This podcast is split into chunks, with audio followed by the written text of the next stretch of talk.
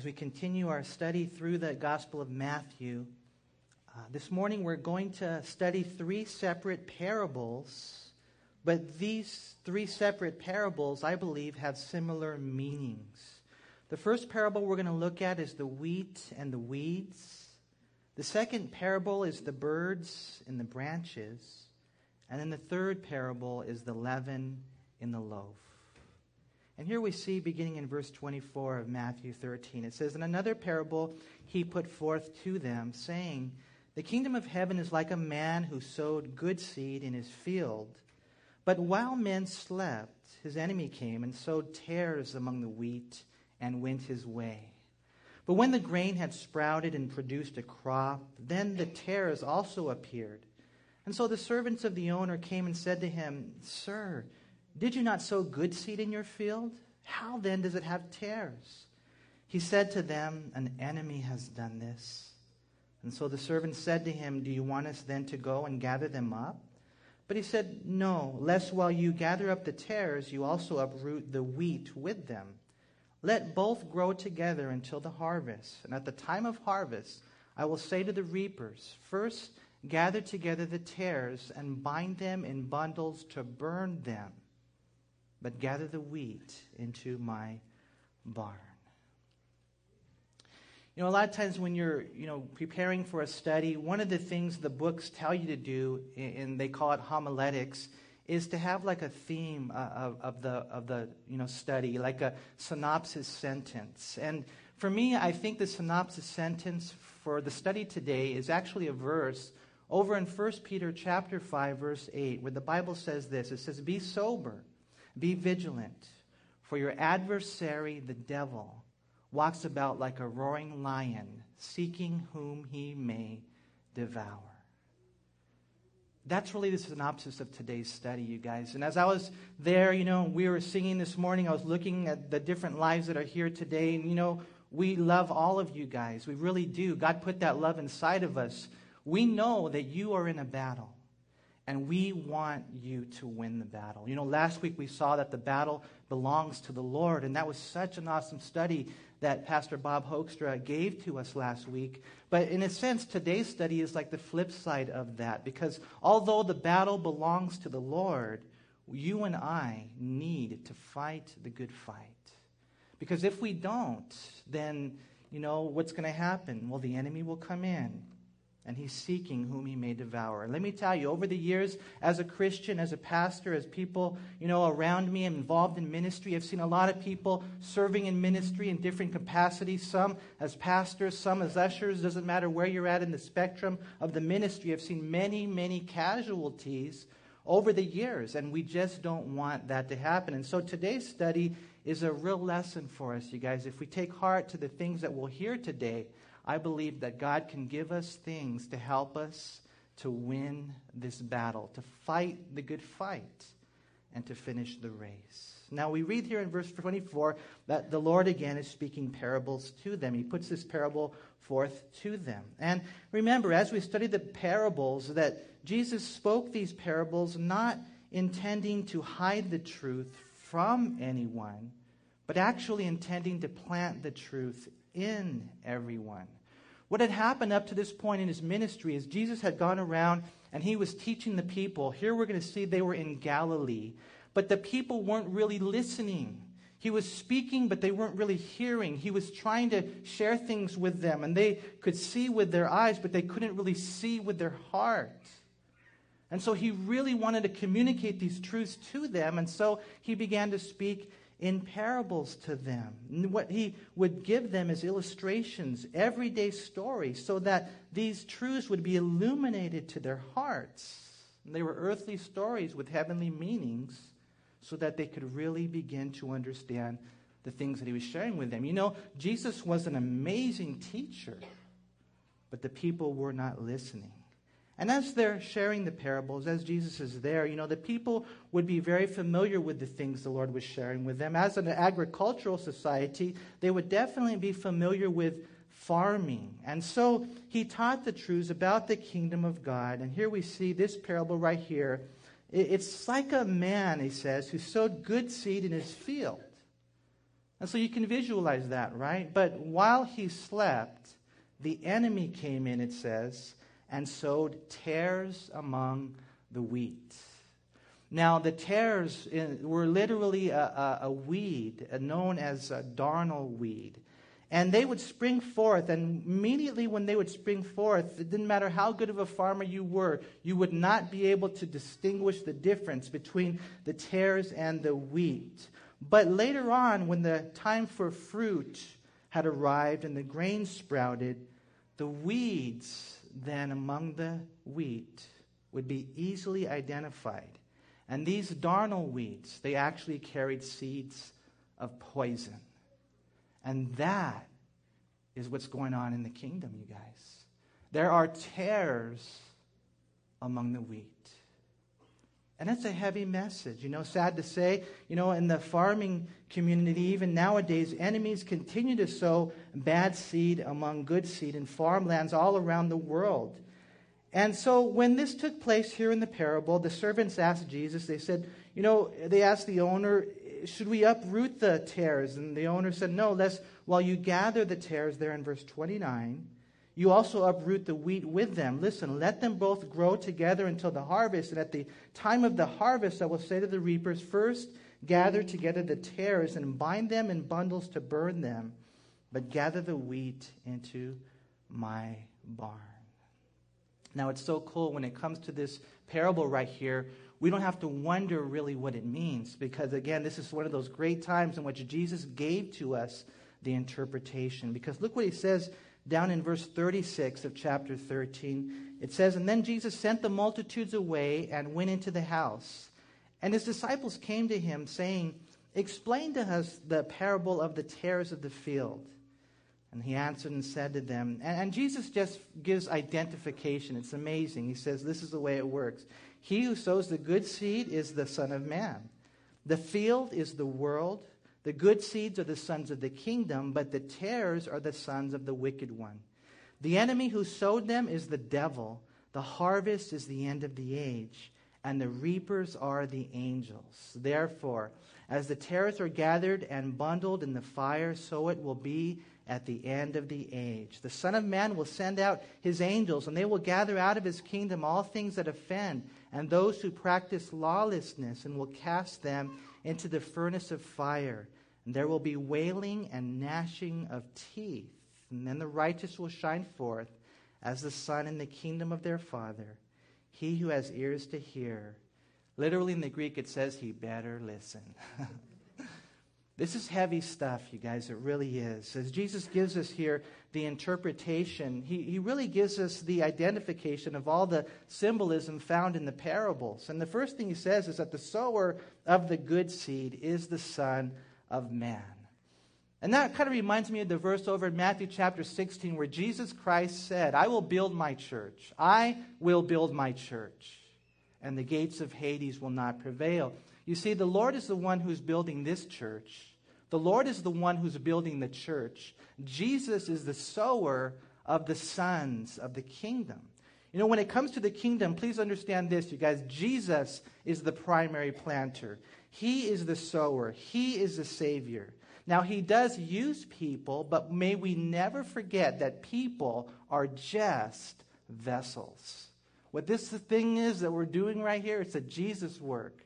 He is the sower of the good seed. That's Jesus, the Son of Man. Now, he identifies here the field as the world. And you know, all across the world, it's so cool to know that Jesus is planting his people. That Jesus Christ, all across the world, in China, in Afghanistan, in Iraq, and Iran, Jesus is planting his people. Jesus is saving souls. Jesus is establishing ministers and ministries. Jesus is doing the work. It's so cool to know. You know, you and I, we are called to be not of this world, right? But please understand, you guys, we are in the world. And we want to be in the world as a light that would point people to Him. Here, Jesus interprets the parable for us. And He says, first of all, I'm the one who's sowing the good seeds. You got to know that. Even though we praise God for the vessels that He uses, Let's make sure that our eyes are fixed on Jesus. And then he says, listen, and it's the thing that's going on. I'm planning these people all over the world. You know, it's okay for the boat to be in the water, right? That's where we're supposed to be. But it's not okay for the water to be in the boat. We need to remember this, you guys. We're, we're called to be in the world, but not of the world. And then he says right here that the good seeds are the sons of the kingdom. The good seeds are the sons of the kingdom. And that's what you guys are, man. You guys are good seeds. Jesus has planted you as Christians into the world. And probably one of my favorite titles as a Christian is that you and I are children of God. Isn't that so cool to know? The Bible says in 1 John chapter 3 verse 1, behold what manner of love the Father has bestowed upon us that we should be called children of God. I mean, you guys know as parents how much you love your children, right? I mean, don't you squeeze them until it hurts them? I mean, don't you guys do that, right? I mean, don't they melt your hearts? Don't you want the best for your children? You love them so much. There's no one like your children. And yet, God is trying to communicate to us you're my child, you're my son, you're my daughter. See, the good seeds are the sons of the kingdom. And it's so cool for us to know that. Like, the Bible says in 1 John chapter 1 verse 12, as many as received him, to them he gave the right to become children of God. And that's who we are. We are the sons of the king. We are the sons, it says, of the kingdom. And that kind of means that we're citizens of a different world, huh? I mean, we're supposed to be different than the world that we live in. We're supposed to be going against the flow. We are citizens of heaven and therefore our conduct should be fitting as representatives of the king. But as children, and here's where we begin to get into the parable this is not a playground, this is a battleground. And that's really where the parable begins to take the turn and, and what really Jesus wants to communicate to us. Because look what he says again there in verse 25 of Matthew 13, he says, But while men slept, his enemy came and sowed tares. It says right there, among the wheat. Among the wheat, the enemy came and he sowed tares. It's amazing when you think about it, but what Jesus is trying to communicate to us is that in the Father's field, there are these poisonous weeds among the wheat. And basically, what Jesus is trying to give to us here is an awareness. And he wants us to know, and I think we kind of already know this, but we need to really be reminded that not everyone who names the name of Christ is a Christian. They may, you know, be here in church and you think, oh, they go a lot and they know a lot, but they're not really Christians. They're weeds among the wheat. Yeah, but they're in the field and there they are. They dress like a Christian and they confess to be Christian. And from a distance, they seem to walk like a Christian and talk like a Christian. And Jesus is saying, no. The bottom line is we need to understand there just needs to be like an awareness that not everybody in this field, not everybody who names the name of Christ is a Christian. Jesus is just teaching us straight out some of the people are sons of the wicked one. And, and we need to be aware of that. See, we don't walk around necessarily, you know, like suspicious of everybody. Hmm, you know, we're not like that. But we do walk around smart. We're smarter than that. Who do you hang out with? Who do you go out with? Are they really Christians? It takes time to tell. They might be a wolf in sheep's clothing. They might be a weed instead of a wheat. It takes time, and we got to know these things. And the Lord is trying to tell us listen, the enemy who sowed them is the devil. And the blunt, the blunt biblical truth is that, you know, there are two families in the world, you guys. There's the divine family and there's the devil family. There's the sons of the kingdom and there's the sons of the enemy of God. And, you know, this is different than our biological families. Here in the spiritual family, we decide which family we belong to. Have you given your life to Jesus Christ? Have you really truly surrendered your life and yielded to your life? Is He really Lord of your life? And we need to make sure that we come to the Lord so that we can be his son and not sons of the enemy. That's world that we live in. You know, one of the things that you'll hear out there when you listen to Oprah or some of the different talk shows that are out there, you know, they say that everybody's a child of God. But that's not biblical. The Bible says that you're either a child of God or you're a child of the devil. John chapter 8, verse 44, Jesus told the people who wanted to kill him and destroy him, He said, You are of your father, the devil, and the desires of your father you want to do. You see, the enemy comes in, and, and here's where we just kind of get into that practical application, you guys. We love you. We want you to win in this life. We know that there are many casualties out there Many people have died in this war. We've seen it with our own eyes, and we just don't want that to happen to you. Be sober, be vigilant, because your adversary, the devil, is walking around even now like a lion, seeking whom he may devour. And so we want God to speak to us Lord, I don't want to be a casualty. I know the enemy is coming in and he's trying to plant bad seed in the church around the world. I know the enemy is coming in and he's trying to plant bad seed in this church. I know the enemy is coming in, he's trying to plant bad seed in my home. I know the enemy is coming in, he's trying to plant bad seed in my heart. And we need to have an awareness of this so that we won't be defeated. You know, one of the strategies of Satan, we've seen it over the years, is he'll persecute the church from without. And all over the world today, and from the very get go, man, the enemy has come in and he's, you know, killed Christians. He's, you know, flayed Christians. He's pulled them apart with beasts. He's set, you know, tar on them and lit them as uh, fire. And lights and so many things, imprisoned. But he found that when he persecutes the church like that, that they grow. That persecution from the outside purifies the church and makes it stronger. He knows that. And so he's gotten smart over the years. And rather than persecuting the church from the outside, he infiltrates the church from the inside. And he does more damage that way than the other way.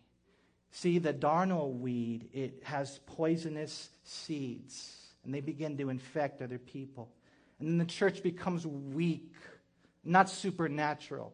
And the church begins to compromise, and the church begins to get distracted when the enemy comes into the church. And that's why Jesus is saying he's carrying this parable with us because, number one, he really wants us to have an awareness of these things, that this really does happen. You know, I'm a pretty gullible person by nature. That's just the way that I am. You know, Shelly just destroyed me on April 1st. I mean, it's just an awesome, it was an awesome day. I told you guys the worst one she told me once was that my, my dog died on April Fool's Day, and I was devastated. And, you know, people, you know, come, and I remember when we first started the ministry, you know, people would come and, you know, they would ask for money or just different things like that. And, you know, by nature, I would just tend to believe, yeah, they're telling the truth. And yes, they're sincere. And yes, they're really looking for a job. And yes, they've done their best. And so, you know, we would just, you know, not really use a lot of discernment and a lot of times. And then, you know, the Lord just really began to teach me you, you got to go against the grain. You really got to use more discernment than that. You have to be more perceptive than that.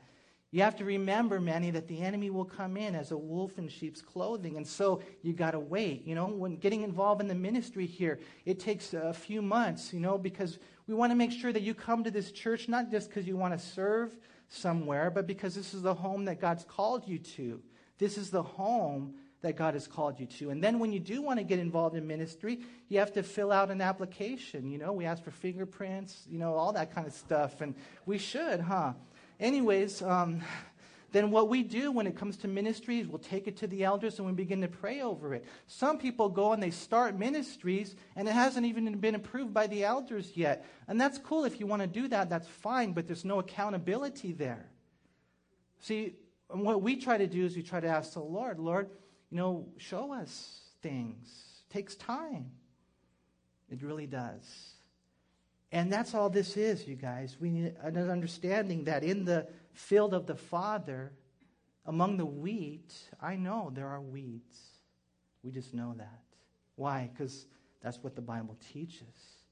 And so the enemy comes in like a wolf in sheep's clothing, and he plants his sons of wickedness. And they spread their attitudes of division, their attitudes of disobedience, their attitudes of defiance. And they infect the church with their poison. Please understand, you guys, Jesus wants us to be aware of the fact that not everyone who names the name of Christ is truly a Christian. We need to make sure and wait and see do they really know the Lord? Are they a wheatie or are they a weedy? That's what we need to really find out, man. Are they a saint or an ain't? And the Lord tells us this, first of all, so that we will examine our own lives, I believe, and then secondly, to protect us. I mean, you may come to church and you may think because you've been to church, you know, three weeks in a row now that you're a Christian. And, you know, one of the things, again, that I've shared with you guys before that we have to be real careful with as a leadership here is we don't want to give anyone a doubt of their salvation if they're saved. We definitely don't want to do that. But neither do we want to give anyone an assurance of salvation when they're not. Why? Because when you die, it's forever. You can't change it after you die. And so now, one of the things the Bible says in 2 Corinthians chapter 13, verse 5, it says, Examine yourselves as to whether you are in the faith. Test yourselves.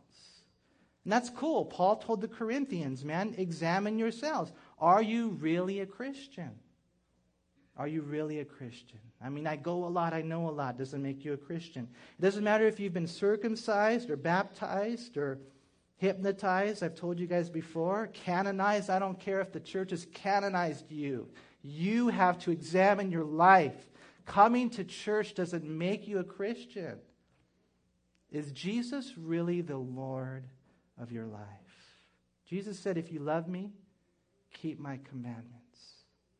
And that's what the Lord is trying to communicate here. You know, as I teach through the Bible, it's so cool. I don't get to choose what to teach, He does. This is what He chose for today. He says, Among the wheat, there are weeds. And so, one thing to do is to examine our own life. You know, do you really know the Lord? Because if not, when you die, Jesus says they bundle them together and they throw them in the fire. Today's the day of salvation. Today give your life to Christ. It's So important that we know this is not a religion, this is a relationship. We have to have that understanding. You know, the Bible says in 2 Timothy chapter 2, verse 19, let everyone who names the name of Christ depart from iniquity. You know, this parable right here is for our examination, but it's also for, I believe, our own protection. You know, as sons of the wicked one are planted here among us, we need to be more careful uh, in so many ways. Like I said, who we hang out with, who we go out with, who we like, who we are like, who we fall in love with, who we put into ministry. We have to be more careful in all these areas. You know, the enemy's agenda is to come in. And so let's not be ignorant of his devices. Doesn't matter if it's a global movement, you know. Today in the world, the mentality of the world is that Mormons are Christians and Jehovah Witnesses are Christians and Christian scientists are Christians and the World Council of the Church are Christians, but they're not. They're not. They may name the name of Christ, but they're not. It doesn't matter if it's a global movement or even a personal movement. We need to be aware and we need to be awake. You know, one thing I notice, if you would, turn back to verse 25 and look what it says again, you guys. It says, But while men slept, his enemy came and sowed tares among the wheat and went his way. Now, you know, this might just be, you know, part of life. I mean, Jesus might just be saying, you know, well, you got to sleep sometimes. And so, you know, it was just done by stealth and it was done when, you know, maybe you know, they could do nothing about it. But the interesting thing is this when you look at the Greek grammar, it's in the present tense, and literally it says, but while men were sleeping. Some other versions translate it that way. While men were sleeping. So you mean to tell me there's nothing we can do about this? That the enemy can just come in whenever he wants and plant the sons of darkness amongst the disciples? I think the Lord tells us, yes, there is something you can do about this. You can set men to watch. 24 7, somebody's always watching. That's what they could have done then, right? And that's what we need to do now. It applies to the church, it applies to the ministry, it applies to the home, it applies to the heart.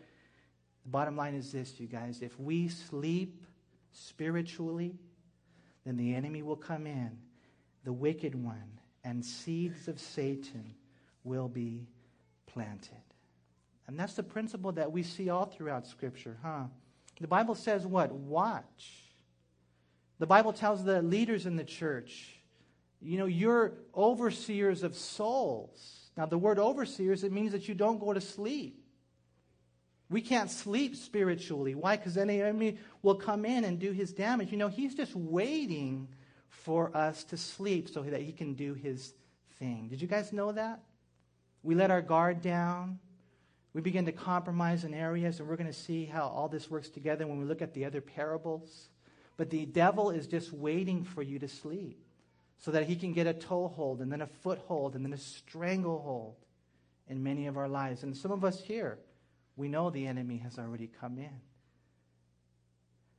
We need to be careful. You know, it kind of reminds me of uh, sometimes, you know, in, in our car, it's so funny the way this happens. Um, my son Aaron, you know, he falls asleep while we're driving. You know how it is when your kids fall asleep when you're driving. You know, some kids are more prone to fall asleep, right? It's just so so funny. And so, you know, the funny thing about Aaron though is that when he falls asleep, you know, it's no big deal. But afterwards, we tell him, "Hey, son, you get a little nap. Oh, that's cool. I wasn't asleep." He'll say, uh, "I didn't fall asleep. No, I was just resting my eyes, right?"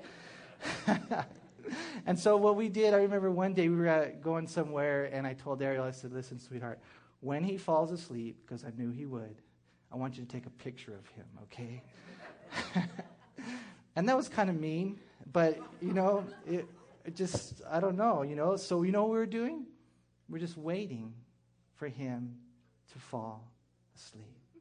Just waiting. And when he did, we took a picture of him. and that's what the enemy's doing. Oh, I know him. He'll fall asleep in yeah, a couple of minutes. He'll let his guard down. I know her. She'll fall asleep. She's like a roller coaster, up and down. And when she gets down, I'll get in. And we can't do that. It says right here, while men were sleeping, the enemy came in and he sowed bad seeds. And that's why you and I need to be so careful, you know? I mean, it's kind of a funny thing, you know, uh, when I look at the church today and I just think about 1 Peter 5 8, how the enemy is coming in and is trying to do his thing.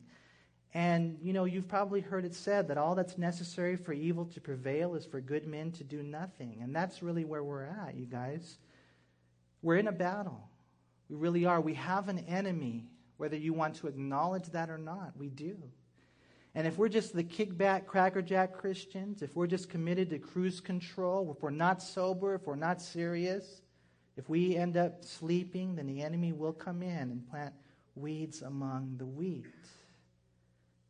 And so I just really want to encourage you guys to understand what Jesus is teaching. You know, the answer to all this is really very simple. You know, when you look at the balance, like last week, such a great study. If you weren't here, I really encourage you to go online and maybe listen to the study there, or you can pick up a CD. I know it's expensive, but you know what? Grab one of those and you can get a study from last week. But how the battle belongs to the Lord.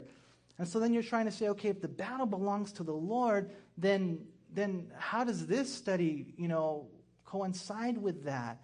And and I think the way it works is this: if we do the possible then God will do the impossible. If we engage our hearts to be committed to good works, then God will do wonders.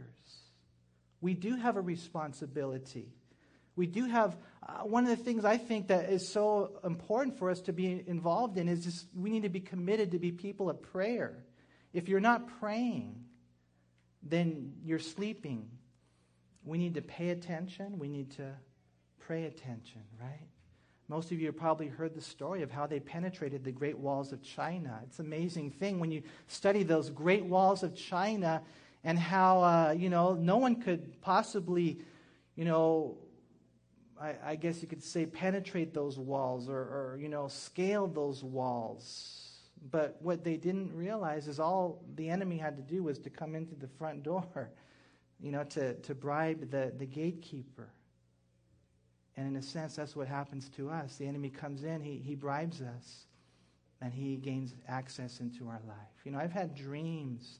One of my most craziest dream, I think I've shared with you guys before, is there I was. I remember this dream. The devil was trying to get into my house, and he was checking all the windows, and he was checking all the doors. He was just, you know, longing to gain access into my house.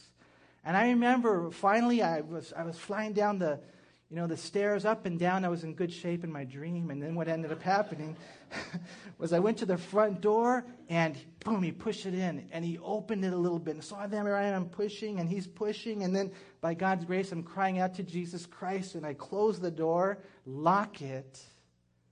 And then from that day on, my, my, my prayers always are like this God, lock the door.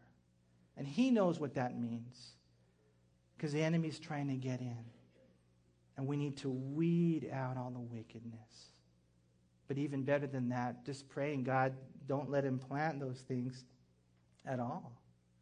You know, we need to do the possible, God will do the impossible. We need to go and commit ourselves to good works, and God will do the wonders. We need to, like the Bible says in Proverbs 21 31, the horse is prepared for the day of battle, but deliverance is of the Lord. You see, there's the balance. We sling the stone, and God directs it into the forehead of Goliath. We have a responsibility as Christians. We need to stay awake so that God will guard the city.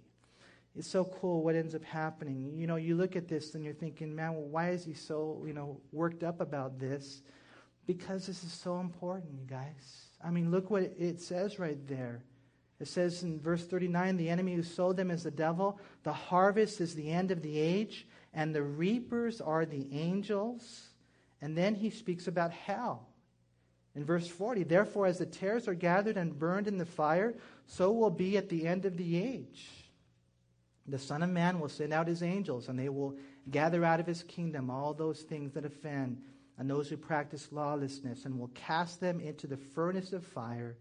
There will be wailing and gnashing of teeth. You see, the Lord gives the identification, and the primary message here is the destination. He says, Therefore, here's what this is all about there is a hell, and there is a heaven. And that's why we need to take this battle so much more seriously. You know, whenever we find ourselves lapsing in faith or, you know, not really serious about the Lord, I think it's because we forget there's a hell.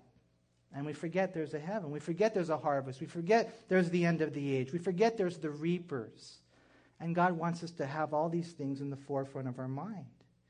Here we see the Lord teaches us regarding hell. I know it's not a popular theological subject nowadays, but it's so important for us to remember that hell is a real place. You know, nowadays, and as time persists, some of you younger people here, I want to just share with you be ready for the days when most of the church doesn't believe in hell. That's the, the route of the church now. And yet, the Bible teaches it ever so clearly. Never, ever forget, never, ever compromise in that area that there really is a hell of everlasting punishment. It reminds me kind of a story I remember reading about, uh, I guess it was a prison ministry, and there was a chaplain who used to go in there, a real faithful guy, used to teach the word. Heaven, hell, you need Jesus. That's what the Bible says. Repent of your sins and receive Christ as your Lord and Savior so that you may be saved. And then one day he died, and they got a new chaplain in. And the new chaplain came in and said, Hey, I want you guys to know I don't believe all that stuff. God's too good to make a place called hell. And so the prisoners began to talk amongst themselves, what should we do? And they were smart. Even though they were, you know, prisoners there, they were freedmen of Christ. And they came to the new chaplain who had compromised the doctrine of hell and said, Listen, if there is no hell, we don't need you. And if there is a hell, we don't want you. We don't want anyone who would compromise God's word. And we know Jesus taught more about hell than he did about heaven. We even see it here. He devoted three verses to that. One verse to heaven. Why? Why would God talk so much about hell? Well, because he says that he is not willing that any should perish, but that all should come to repentance. And so God over and over says that he wants none to go there. It's kind of interesting. We read here, it says right there in verse 40 that the tares are gathered and burned in the fire. And that's the same thing that John the Baptist had said earlier. But then in verse 41 it says, And they will gather out of his kingdom all those things that offend and those who practice lawlessness. And the New Living Translation puts it this way And they will remove from my kingdom everything that causes sin and all who do evil. And then one day, you and I, it says right there, verse 43, as Christians, will be in heaven. It says, And then the righteous will shine forth as the sun in the kingdom of their Father. He who has ears to hear, let him hear. You see, we're in a battle. I know a lot of times what we end up doing, you guys, is we you know, separate our church life from our home life. You might separate Sundays from other days, but we can't do that. We always have to be awake and we always have to be engaged in this battle that's going on because it's a battle for souls. Your soul, the souls of your children, the souls of your coworkers, your family, your friends. It's a, it's a battle for their souls regarding heaven and hell. You know, I, I, I can't wait until I get to heaven, man. It's going to be a cool thing. I've been telling Shelly lately, I think it's going to come pretty soon, sweetheart. I, um, you know, I'm out of shape and, you know, just different things. And so be ready. And she's like, oh, what if I go first? I'm like, no, it's not going to work that way. And, you know, no one knows, man. No one knows. You know, we did a funeral last week of a young man, younger than me. He passed away. He went to sleep and he died in his sleep. No one knows the day or the hour. The Bible says our life is like a vapor. That's why today we have to settle the account. Where will we end when we die? Here we see the Lord speaks about heaven. I like what Warren Wiersbe says. He says, Heaven is not just a destination, it's a motivation. You know, and it really is, man. When you think about it, it's going to be so amazing when we're there. The Bible says, no more tears, no more death, no more sorrow, no more pain. God will be our God. We will dwell with him, and we will be his people. And we will gather from the tree of life forever and ever. It says right here that we're going to shine forth like the sun. That's pretty amazing when you think about that. Daniel said the same thing in chapter 12, verse 3 Those who are wise shall shine like the brightness of the firmament, and those who turn many to righteousness like the stars forever and ever. You know, our bodies are breaking down, huh? You guys know how it is, man. I was telling Shelly, I got pains here, I got pains here. You know, I got a gray hair, a new gray hair every day. I I'm just falling apart. And some of you here, you're probably thinking, that's nothing, man. You should see what I'm going through, and you're barely making it through life. And, and you know, it's time to get the new body, huh? We're going to have not a terrestrial body, but a celestial body. We're going to shine forth, it says, like the sun. And that's what the Lord wants to communicate to us. I like what it says in Proverbs chapter 4, verse 18. But the path of the just is like the shining sun that shines ever brighter unto the perfect day. This is not our home. This is not our home. Don't get too comfortable here. Remember, you guys, heaven is our home. You know, the Lord speaks to us because there is a battle going on. We're children of God, but we're not in a playground. We're also soldiers of God. We are in a battleground. And we need to fight the good fight like Paul the Apostle did. We read that in 2 Timothy chapter 4. And so the Lord teaches us with the parable of the wheat and the weeds. And I think you probably understand it's so simple to see. But then he also shares a couple of quick parables. One is the birds and the branches, and the other is the leaven and the lump. Because look what he says in verse 31. Another parable he put forth to them, saying, The kingdom of heaven is like a mustard seed, which a man took and sowed in his field, which indeed is the least of all the seeds, but when it is sown, it is greater than the herbs and becomes a tree, so that the birds of the air come and nest in its branches. Another parable he spoke to them the kingdom of heaven is like leaven, which a woman took and hid in three measures of meal till it was all leavened. Now, you look at these three parables here, separate, but I believe similar. And, and they all kind of work together. Now, some people, in reading the parable of the mustard seed right there, you know, they're good Bible teachers, and I definitely don't want to come against them in any way. But they teach that what this parable communicates is that the Christian church, it's just a little seed. You know, it's one of the smallest seeds. In the Palestinian days, the mustard seed, although it wasn't literally the smallest, was, you know, generally accepted. It was like a common saying of an illustration of something super small.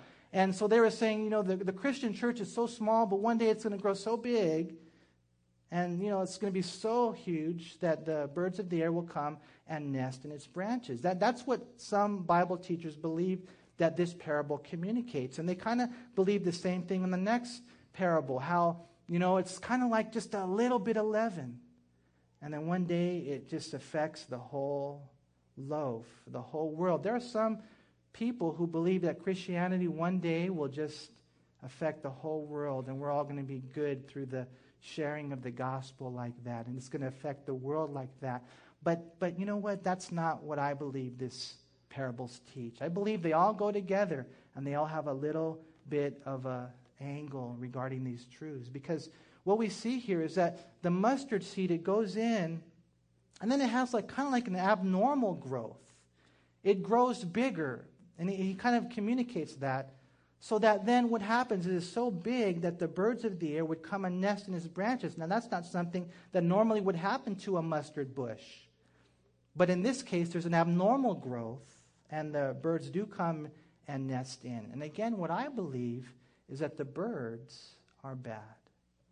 The birds are bad. As a matter of fact, if you go back to Matthew chapter 13, we see that Jesus says right here in verse 19 when anyone hears the word of the kingdom and does not understand it, then the wicked one comes and snatches away what was sown in his heart.